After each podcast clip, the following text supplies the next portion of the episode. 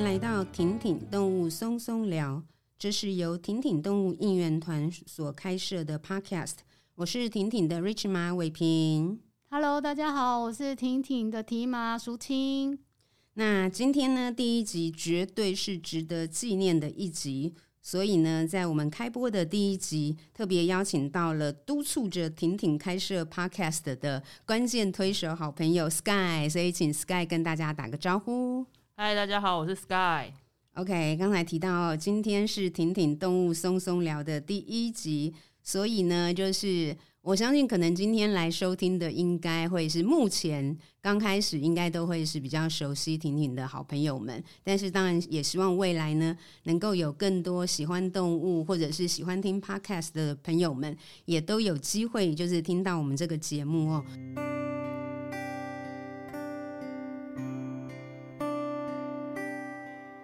想说跟大家稍微介绍一下，我们到底是一个什么样的单位。然后等一下呢，也会聊一下为什么婷婷会想要开播一个属于自己的 podcast。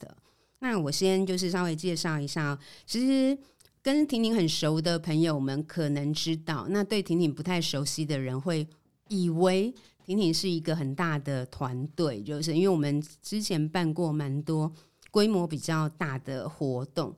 但实际上，婷婷只是一个两人的小团体。那我是 Rich 马，我叫伟平哦。我大学念的是经济系，那后来就去英国的 Leeds University 商学研究所念国际行销学的 Master 跟 MBA。那我从英国回到台湾之后呢，我就进入到全球最知名的饮料品牌，那时候负责的是通路行销。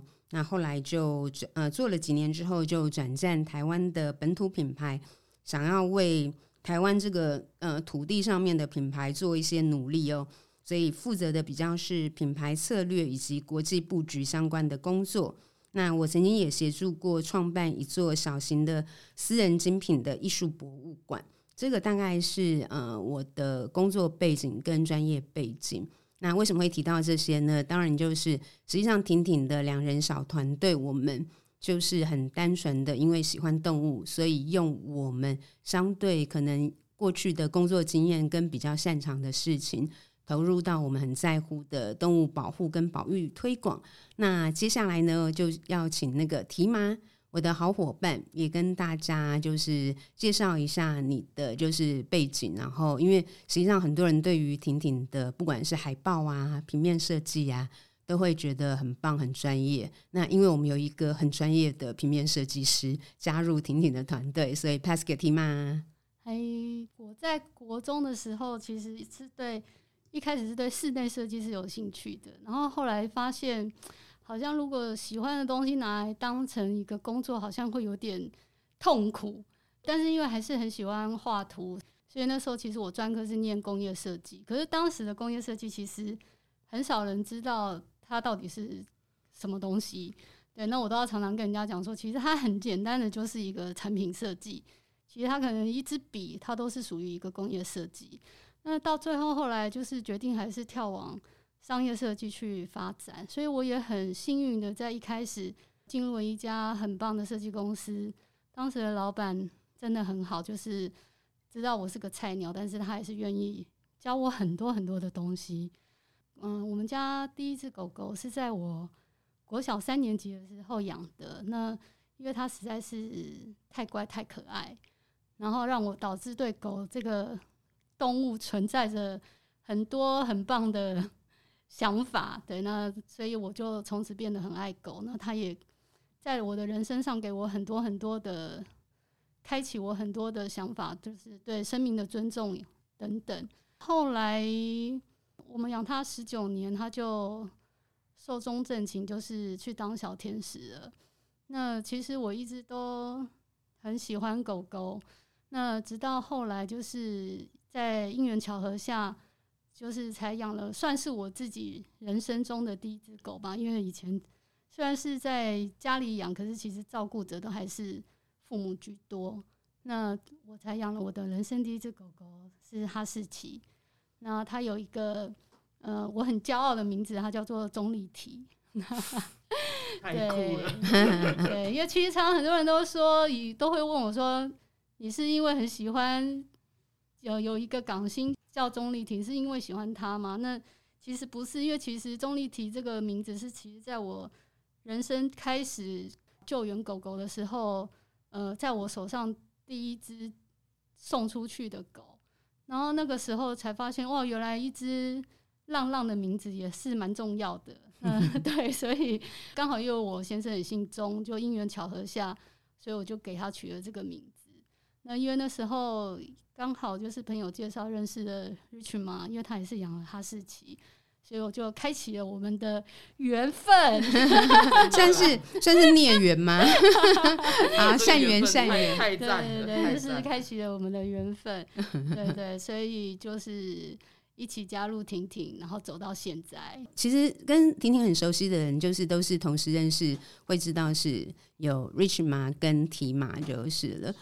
实际上，我想我们两个人对一个活动来讲，真的都是缺一不可就是了。我负责活动企划文案，如果说没有这个，就是平面设计师的角色。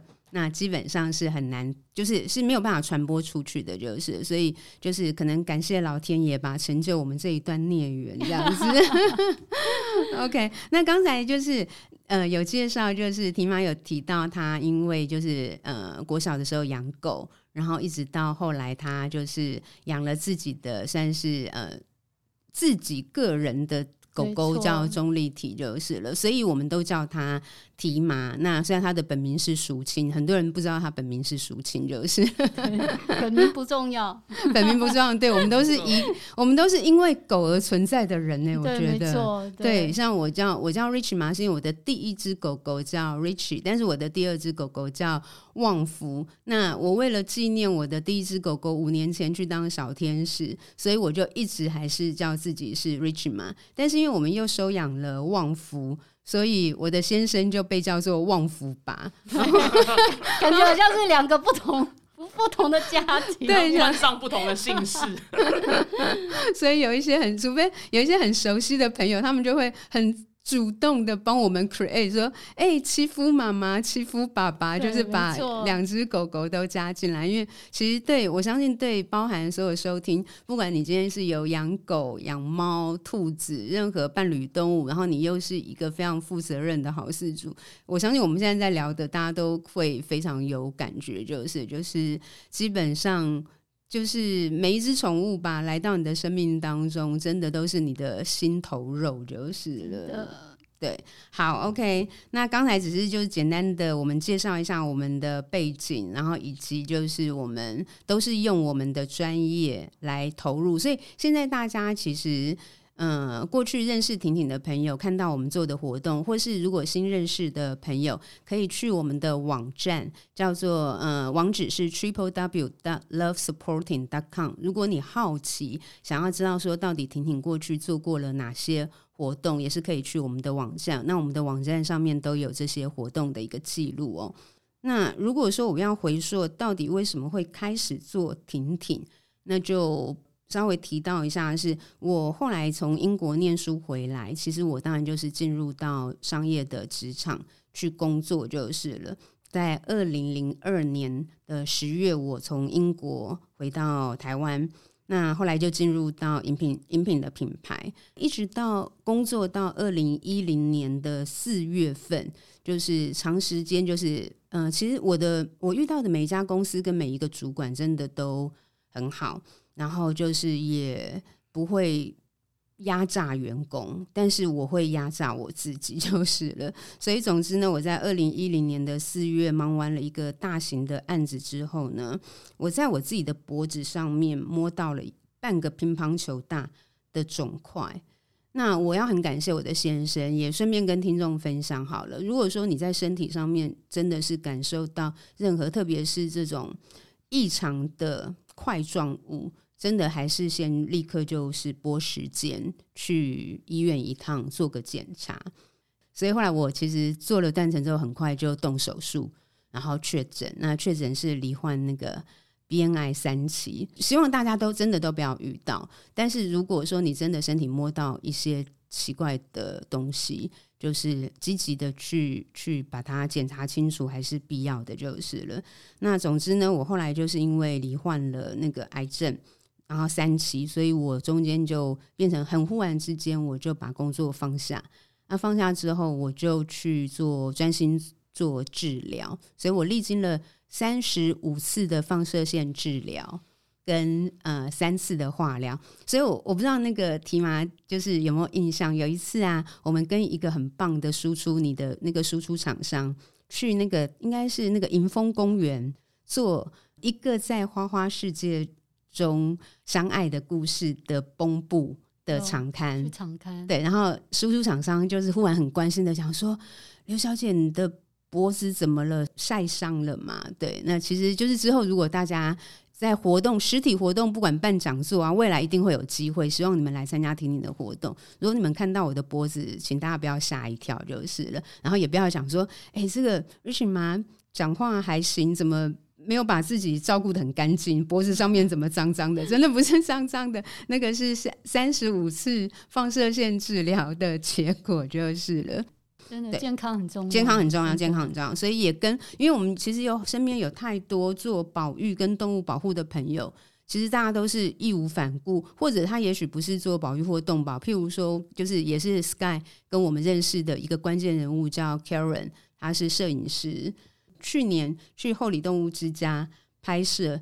哇，你真的是看他那个就是拍摄的工作状况，真的是用生命在拍摄，真的。他每次拍照真的像你说，真的是用生命在地上滚。对，然后在在。在嗯，只差没在天空飞了。如果他可以绑着，上次在后里动物之家，真的有点像在天上飞了，就是他们是用那个，就是呃，那个梯子，梯子，对，梯子，然后让他可以从就是爬上去，从比较高的角度，因为他个子小小的，对，去拍。然后当然大家都会很维护他的安全，但是就是只是提醒大家说，虽然我觉得这很难提醒啦，我觉得我自己也是，就是我们都是用，就是当我们面对我们很。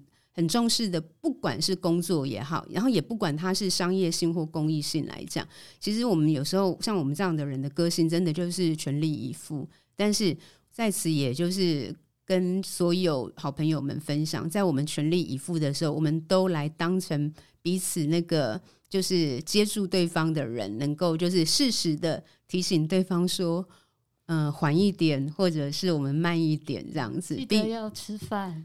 其他刚刚讲接住对方，我已经想到 Karen 实际上被接住的样子，就从梯子上，物理上被接触，物理上被接触。他真的是一个很可爱的人，就是之后一定也会邀请 Karen 来跟我们聊天就是了。OK，好，刚才就讲到说，所以身体健康很重要哦。那所以，但是呢，也因为我那个理。那个那个过程啦，所以我二零一零年底，就是我经过治疗之后完成疗程，也休养了。因为那时候的老板真的对我很好，所以让我有很足够的休养，我就回到职场。那回到职场之后，其实心态上真的有一点点不一样了。所以后来我记得我二零一一年的那一年工作，我慢慢的开始会觉得说，有一点点会。开始在思考说，这真的是我要一辈子做下去的事情。虽然我很很热爱我的工作，我也很喜欢行销品牌这种国际的布局事务，真的都是我非常喜欢的。呃，刚才一开始就是提马有提到你国小养狗的经验嘛，算是开启你关心动物保护的开始。那我自己其实，像我其实养狗也真的是婷婷开始做。就是我开始做动物保护，确实也是从流浪动物，包含我跟提马的认识，也都是因为我们对流浪的狗狗有共同的关怀。但是我最早接触动物啊、保护保育，其实是我大学四年级的时候，然后在我那时候是去参加中华鲸豚协会的鲸豚保育志工，然后主要做的也是教育推广，所以有去帮忙做教案啊。或者是包含搁浅的救援、赏金船的解说等等的，那时候就是都有去很热、很热血的去参与这样的经验吧。所以其实一直对我来讲很重要。所以后来当我生病的时候，我觉得有一点点是回到大学四年级的那个自己，就是你明明我大大学其实我念的是经济系，所以我去参加金豚协会的志工，在那个时候二十几年前，其实还蛮怪的，因为那时候会参加保育志工的，说实在，大部分特别是金豚算是很小众，它也不像是猫狗，可能是更多，就是一般的动物保护是更多人参与的。那那个年代，就是连台湾就是四面海域到底有多少海豚的种类出没等等，都还在做调查的阶段。所以参与的大部分都是比较保育相关，譬如说他可能是念呃，就是生命科学系或者是森林系的也有，然后植物系的，就是大部分都是生态会有关的。所以像我这样的背景，其实经济系应该是当时应该是唯一一个就是了，因为那个经历，就是因为我曾经参加过中华鲸豚协会的职工。所以我认识包含我的好朋友，接下来很快的就会出现于心怡，就是他是呃金豚的一个研究调查的呃学者研究者，跟我的好朋友叫徐昭龙，他是台北市蝙蝠保育学会的创办人，就是我在那个时候我就认识到一些从事保育的调查，那时候都是其实大家都是学生啦。那我是经济系的，所以虽然很突兀，但是我就有点像是开启了一扇一扇窗吧，这样子。对，所以我觉得也蛮好的，所以让后来婷婷现在会是同时跨流浪动物保护跟野生动物保育。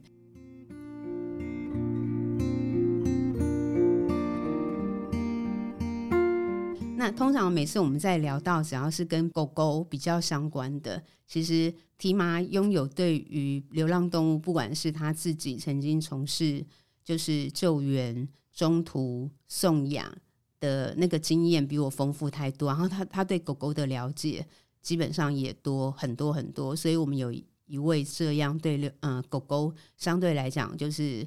也花很多时间做功课吧。我常常有时候会看到你在一些粉专，不是社团里面留言，像是那个高龄狗狗怎么照顾，或者是就是会有人提问说：“哎，我的狗怎么样？”那我就会看到提麻很热心的去下面回应，对不对？然后我都觉得好厉害哦，什么什么都懂这样子。对你，你那个知识是怎么来的？我觉得应该说，因为其实我们。因为我们讲的哈士奇，其实说真的不是这么好养的犬种。我常常就是会开玩笑的跟雪雪妈，或者是因为现在养了提提而认识的狗友说，如果我当年养的第一只狗是哈士奇的话，可能我们就不会相遇了。包括 Sky，我们可能都不会坐在这，因为我们家以前第一只米克斯，它真的就是像我刚刚说，它真的很乖，然后。很聪明，然后很贴心，就是你有时候常常在假哭，他就会真的自己跑过来安慰你，然后要舔你，然后你故意把他推开，他就还是会这样跑过来这样子，然后就觉得怎么有这么贴心的狗？可是我们家这只提提嘞，你哭嘞，他就 连看也不看你一眼，他想说你在干什么？然后因为那时候工作，有时候回到家。打开家门就崩溃，因为家里就被咬得乱七八糟。因为就是这样子，我就觉得我更需要去上课，就是了解他.然后想要知道他他到底需要的是什么。嗯、我觉得养狗应该是很多人都觉得说养狗是没错，它是在陪伴我们，没有错，疗愈我们的心灵。可是其实我们应该是要依照它的。生活模式而去改变，而不是因为他要来适应你的生活模式。对对，所以我觉得这个很重要。然后我也希望他可以健健康康，可以陪我很久。对，虽然他在今年十月底当去当小天使，然后他是十六岁的离开。虽然很很多人说十六岁其实已经很长寿了，真的很长寿。大狗来说，对，真的。而且跟大家。就是分享一下哦，就是十六岁的哈士奇本来就很长寿，但是提提它基本上是一只后来呃有诊断是有癫痫的狗狗，所以它其实提麻的那个为提提的付出是真的很了不起的，就是了，他要把一只有癫痫的狗狗照顾到最好，然后一路照顾到十六岁的寿终正寝，真的很不简单，真的很不容易。我也照顾过癫痫狗狗，那个真的是在发作的时候。看他那个样子，真的是要心疼死。我一养体体的时候，曾经我就有看过书，然后其实书中就有告诉你说癫痫是什么，然后我一直以为癫痫是一个先天性的疾病，然后所以当他过了两岁之后，他没有这个倾向，我一直以为就没事了。结果后来他第一次发作，其实在五岁。其实我也当时我也是做了一些很白痴的动作。那时候我看到他倒下抽抽搐，我就知道他是癫痫。可是当下我就一直想说，哎，我之前书到底看什么？然后他叫我要干嘛？然后你一直告诉自己要冷静，然后就脑袋想说，是不是好像要塞东西在他嘴巴？然后可是那时候我其实打开他嘴巴，我真的完全打不开，而且。他如果被我强迫打开，他一喊起来，其实他是整个把我的手咬住，所以我第一次被他咬的手咬的乱七八糟，是他在发作的时候。然后后来就是等他清醒之后，我就还是就是还是有点失去理智，就是在那边哭，想说怎么会这样子啊？到底怎么了？然后就立刻带他去看医生。然后那时候医生就有跟我讲说，叫我要做观察，然后等等事情，然后。也告诉我说，千万不要打开嘴巴塞它东西，因为你反而有可能会导致它呛到。因为狗跟人的状况不一样，狗是不会咬到舌头，那你塞东西给它，它导致它会休克。所以我觉得，我觉得体体可能真的是，真的就是让我学会很多事情，因为它真的是一只 很多状状况很多的狗，我知道，很多状况的狗这样子，然后让我就是。知道没有什么不可能，问题越多，奴才学到的越多。越多，对，所以我就更多去学习。因为包括其实它也是有，它也是一只属于慢性胰脏炎的狗。嗯、我都跟他说：“你的胰脏可以不要一直来发炎吗？” 就一直不断的来讲话。对，那因为他曾经夸张到有一次，我们在家里就找朋友来家里吃麻辣火锅，然后因为他有胰脏炎状况，所以有千叮咛，所以大家都知道说。绝对不可能给他吃。可是那一天超神奇，就是大家也没有喂他吃。可是他隔天就是有疑似症状出现，就是我是一个处女座很神经质的妈妈，只要他哪里一不对劲，我就就带他去看 医生。然后隔天医生就说：“你到底要给他吃了些什么吗？为什么他的胰脏炎的指数是有问题的？”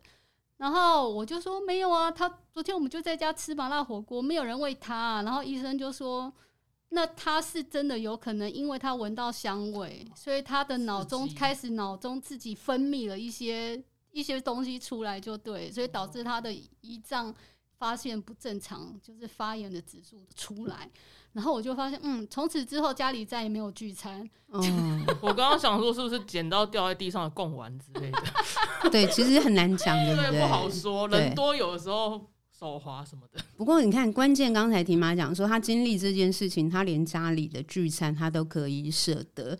有一句话大家一定有听过，很多爸爸妈妈都会讲说：“我是养了孩子之后，才开始学怎么真正去当父母的。”我觉得适用在宠物上面也是一样的，因为我们我们现在希望大家呼吁的是说，你如果要养我，我觉得反而要呼吁一个。最简单的观念，因为说实在的，我们不太可能为了养狗，我还去翻说，哎，那我如果狗狗得胰脏炎怎么办？我如果养到一只癫痫的狗怎么办？你不可能做尽所有的功课，但是我觉得要做一件事情，就是养狗、养猫、养任何宠物不简单，就跟你养一个孩子、人的孩子一样，就是他是要付出的，他是要取，他是要舍得的。当一只狗狗，你发觉它可能连就是你已经搞不清楚他为什么会引发他的就是身体的状况。医生告诉你说，搞不好他连闻麻辣锅都可能引发他的某一个就是某一个开关，所以你要放弃在家聚餐这件事情。所以你做得到吗？你如果说你有那个决心，是我一旦养了一个孩子，像我记得我那时候就是。嗯、呃，我跟我先生，我们养了狗之后，我们就我们以前最爱去电影院看电影。我们养了狗之后，我们没有，我们有长达十年的时间，我们再也没有进过电影院。为什么？因为我们都是上班族嘛，所以我们好不容易周末得空，平常可能下班只能带它散步，上班前的散步。那周末你好不容易有时间了，我们就把所有的时间带它去公园散步、游山玩水。我们的狗狗光是 Richie，光是东部。没有去过十趟，也有去过五趟吧，就是。哦对，那因为他刚好又不会晕晕车就是了，所以我们就是他真的是全台湾到处游玩，每个周末都带着他到处去玩就是了。关键是在于你有没有打算让你的生活为了你养了一只狗或猫，你的家居布置、你的生活节奏，甚至于你的一些习惯，你必须要，或者是你的爱好，你必须要调整。我觉得关键是这个态度，这个态度建立之后，后面的学习，我觉得就跟爸妈一样了。说实在，你遇到你会遇到太多你没有办法预测的状况。那当你有那个态度之后，你就会去做功课，就会像刚才提妈讲的，你会去做功课，你会去学习，你会去克服，然后弃养就不会是你的选择。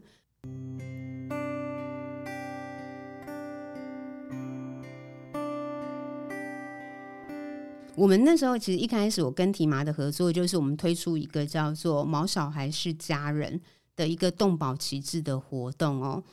为什么要喊出“毛小孩”？为什么要这么强调这三个字？其实因为我自己是做行销学的，所以那时候其实我要带出的是“是家人”这个定位就是了。所以重点是，其实我是要喊出的是家人这样的一个角色。那为什么呢？其实。犬猫，它们分别都是在人类在一万五千年之前以及九千年之前开始驯化出现的人择的伴侣动物。那赋予它一个家人的定位，就像是孩子是家人嘛。所以那时候就想说，犬猫毛小孩也是家人，其实是要带出来说，所有的这些犬猫，基本上它们都要回归到。人类有人去照顾他们的家庭，人类简单来说，人类就是犬猫的家人，我们要对他负起百分之百的责任。所以，毛小孩是家人这一句话，其实也隐含了包含，就是从我们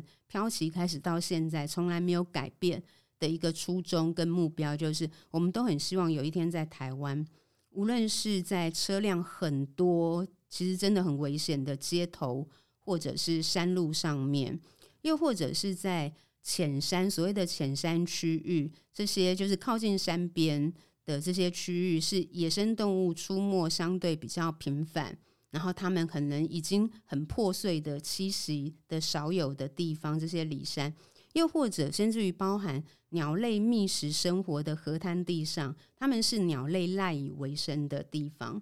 但是长期来讲，不论街头、山区。河滩地上其实都有很多因为人类管理不当，让他们流浪在外面受苦的这些游荡的狗狗。那游荡的狗狗确实就是像我们这两年其实关注很多的，就是游荡犬猫对于野生动物生态环境形成的这个冲击的问题就是了。那这个问题的解法，其实最重要的就是。让动物在它应该出现的地方，让犬猫出现在有人类好好照顾它们动物福利的地方，就是人类的家庭。然后，所以我们呃这几年吧，我们不断的，不管是包含米克斯这种最多、目前最需要被认养，也是街头流浪数量最大的。我们其实很少在街头会看到哈士奇流浪吧？有啦，其实有，像之前翻滚吧狗骨头。我们就是应该说，在街上游荡的品种犬猫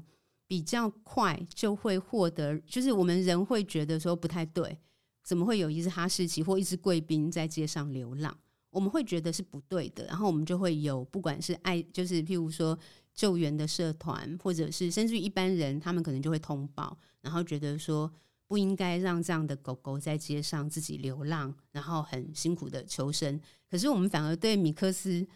变成好像太无感了，因为他们可能数量多到，就是大家忘记了，其实米克斯跟哈士奇跟贵宾有什么不一样？他们都是狗狗，他们都是我们人类要好好照顾他们的。为什么我们今天对于大量的游荡犬猫在外这种米克斯的品种，好像 可以接受？其实这是不对的。我们的观念，我觉得要重新洗一下，就是了，就是这些米克斯狗狗，他们像刚才提妈讲的。如果说以那个啦照顾上来讲，就是提妈的第一只狗带给那个你们家庭的那种疗愈感，可能就是更多，就是就是更乖啦。当然，我们不是说呃狗不乖，所以我们就不要理它。当然不是，当然不是。但是我的意思说，所以米克斯狗狗它当然有权利，跟我们人类有义务要将它们，就跟所有的有品种的猫狗一样，我们应该要把它带回到人类的家庭，里面对不对？那当他们全部回到人类家庭里面，那我们也知道，其实。野生动物，我相信这个你不用做保育，你都知道。其实野生动物目前是处在一个非常困难的环境里面，因为我们老实说，大家去想一下哦，我们现在脚下，我们可能大部分的人在收听的时候，你也许在搭捷运，你也许走在路上，你也许在开车，可是我们脚上脚下的柏油路也好，捷运的高架也好，这些本来的土地上面没有生命吗？其实都有生命，那所以为什么现在野生动物保育最严重的问题叫做就是栖地的流失、栖地的破碎化？所以当我们人类追求文明进展的过程当中，其实 suffer 的就是最受到最大的压迫的，其实当然就是这个环境环境上面的生命。那当我们人类不断的扩充的情况之下，其实野生动物它们就是默默的消失。因为当我们享受所有一切文明的便利的时候，我们对于野生动物的境遇反而是相对比较无感的，就是它们消失就消失了，我们也没有遭遇到，所以我们就忘记了，就是这些野生动物的处境。婷婷其实这两年一直也有在希望为野生动物保育的推广做更多的事情，其实也是。然后另外我们一直在强调，也在邀请。那也很真的很感谢我们身边好多本来就是我们因为犬因为犬猫因为流浪动物而认识的好朋友，甚至于包含流浪兔协会的嗯、呃、好朋友们，我都看到就是大家好多犬猫兔的朋友们，他们现在开始 follow，就是不管是狮虎协会。蝙蝠保育学会、鲸豚协会、黑熊协会，然后甚至于野生动物急救站等等的，我经常都会看到我们的以前犬猫的好朋友在下面按赞。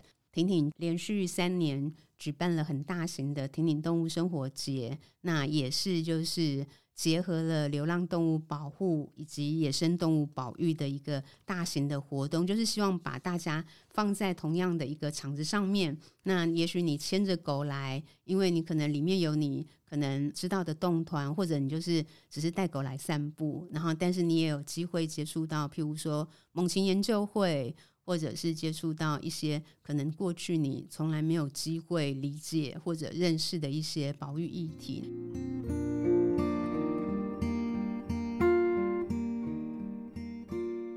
接下来，我们以最后的一点点时间聊一下，我们为什么会做那个“婷婷动物松松聊”的 podcast。好了，基本上其实以我我的想法啦，当然就是多一个管道。但是这个管道的 idea 是怎么来的呢？当然就要就是今天我们的来宾 Sky，就是 这个做 podcast 这个想法，跟最后起心动念啦，到真的。行动化其实真的要非常感谢 Sky，就是 Sky，就是可以聊一下当时遇到婷婷跟怎么会 push 我们来开设 Podcast。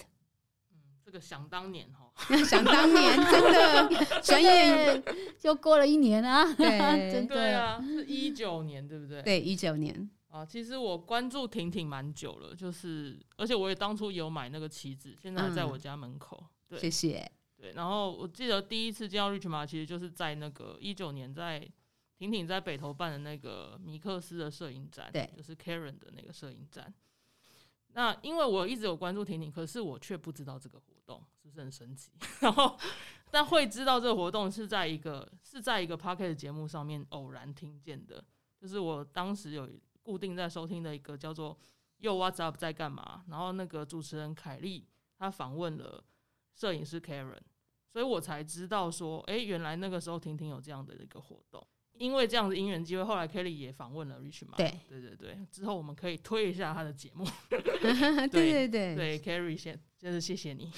然后我记得那一天是我到摄影展现场的时候，展览时间其实也快结束了，然后观展的人好像也没也剩剩没多少。然后那个时候 Rich 嘛就很主动的来跟我很用心的介绍说，哦，这个。展示什么样的意义，然后什么样的目的，其实那时候就是可以很很明显的感受到，就是 Richmar 对动物的爱，真的是可以很直接，就是第一次那么直接，因为那好像是我，那应该是我第一次参加婷婷的实体活动。OK，对，之前大部分都是在网络上面关注，对，然后就是第一次这么直接的跟你接触这样子，然后我就边看，其实就边想说，其实婷婷这样子一直很用心为动物付出的组织，其实应该很值得被更多人看见。可是你看，连我有在追踪你们，我都不知道你们都不知道这个活动，我要检讨。没有没有，那是演算法的问题。你们有宣传，可是就是在自己的粉丝团上嘛，对，很有限。对，就是 FB 粉丝团现在大家都很难经营啊。对对啊，然后再来是你们办的这些活动都是实体活动，那你们这些用心的，不管是展览本身，还是说你们呃 Richmar 或是 Timar，你们在现场那么认真用心的说明。都只有现场的人才听得到，我觉得很可惜。对，就一对一。对，然后那些东西也都没有记录，就是就是大家就是只能听过人，然后就可能记在心里，也许做进而出就不一定不一定，但是就是会。我其实那时候边看我就边边在想，其实很可惜。那因为我自己本身是 Podcast 的重度使用者，所以我那个时候就厚脸皮的提起了一句话，就是。你没有听过 Podcast 吗？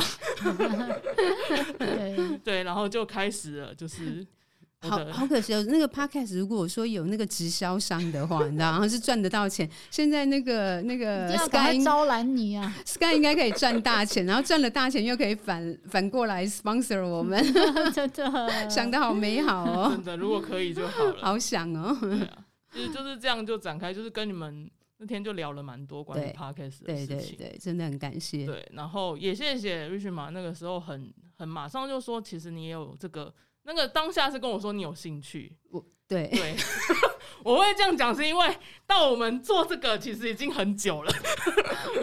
我我没有骗你，其实我本来啊，因为我刚开始听 Podcast，就是听到嗯、Podcast 这个东西的时候，我真的以为可能说实在。我觉得我有低估它，我以为很简单，就想说，因为我也是偶尔会上广播节目，然后就想说，哎、那很棒啊，所以我以为 Podcast 就是一个就是不需要正式的广播间，然后自己手机拿起来啊就录，然后录了就丢到线上。放送出去，嗯，然后当时你跟我讲的时候，我想说，哦，有我有听过，就是也有人建议过，然后就有朋友说，你可能就跟我讲说，哎，Richmar，你可能还蛮适合的，所以我就告诉你有兴趣。可是当你跟我讲说，就是一些细节，就是其实录制 Podcast 还是很重要，就是音质，然后你也要找到，不管是自己准备稍微好一点的录音设备也好。或者是就是录音间，那时候我们可能没有聊到这么细，但就是我丢了一些，就是后来因为当下你说有兴趣，所以还好你就很快就是我们好像就加了 FB，对对对对对。对，然后我就丢了一些我所知道，因为我我自己听很久，所以我也知大概知道他是怎么做，然后我就丢了一些可能相关的教学影片啊，或者是人家分享的心得，对，我就谁想说我是不是吓到你？对，有一点，对，有一点这样子，其实不是啊，就是。我觉得那时候确实有一点，因为我们才两个人，然后我们确实办实体活动为主。那我觉得有时候人有一种怠惰，或者是我觉得一定程度也是一种怠惰，就是你会依赖你习惯你做的好的事情，因为大家都说啊，你的讲座办得很好，你们听听动物生活节好厉害，你基本上你就会慢慢的你会觉得就是有一种逃避新的东西啦。我想全我不知道是只有我还是，对不对？就是你会。你会因为那是你不擅长的领域，嗯、然后你要你要开始学新的，然后这边有人赞美你说你某一个部分做得很好，这样子，所以就会有一点。我觉得一方面真的是忙，但是一方面确实有点逃避。对，我们绝对不会说我们是因为老的关系，绝对没有，绝对不是。没有，但我要讲出来了。但我要说，我真的不知道你们只有两个人。我一直想的是，因为你看，不管是我看活动照片，还是我现场看到，因为很多。志工，所以我会以为其实你们有很多人，然后我想说，哎、欸，那你如果你们人很多，就是应该有可以分可以分工来做这件事情，就是把你们所在做的事情都记录下来。我觉得先不管有没有人听，就是把你们所做的、所想的东西，能够用 p o c k e t 的方式记录下来，我觉得是很有意义的。嗯，对。但是真的很感谢 Sky，然后就是我们这一集我们录的也差不多了。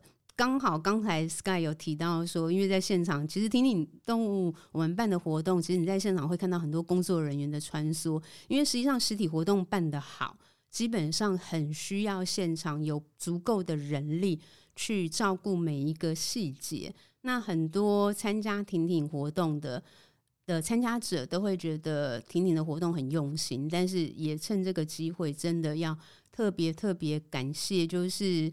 过去以及未来，就是挺挺办的每一个活动，就是参与的每一位，包含当天来的志工也好，或者我们的志工有时候甚至于不是当天，是前期，像之前 Karen 还来帮我们别的活动拍照片，担任志工拍摄幕后的照片等等的，那或者是我们有。太多就是不好意思，我因为如果要唱名，可能要再多给我一个小时。就是帮忙我们的人真的太多了。多了。然后不管你是志工，或者是很多我们合作的插画家也好，摄影师也好，参与我们的展览的，甚至于来我们活动完之后帮忙宣传出去的，真的真的很感谢大家。那其实婷婷能够从二零一三年开始飘起，一四年底创办。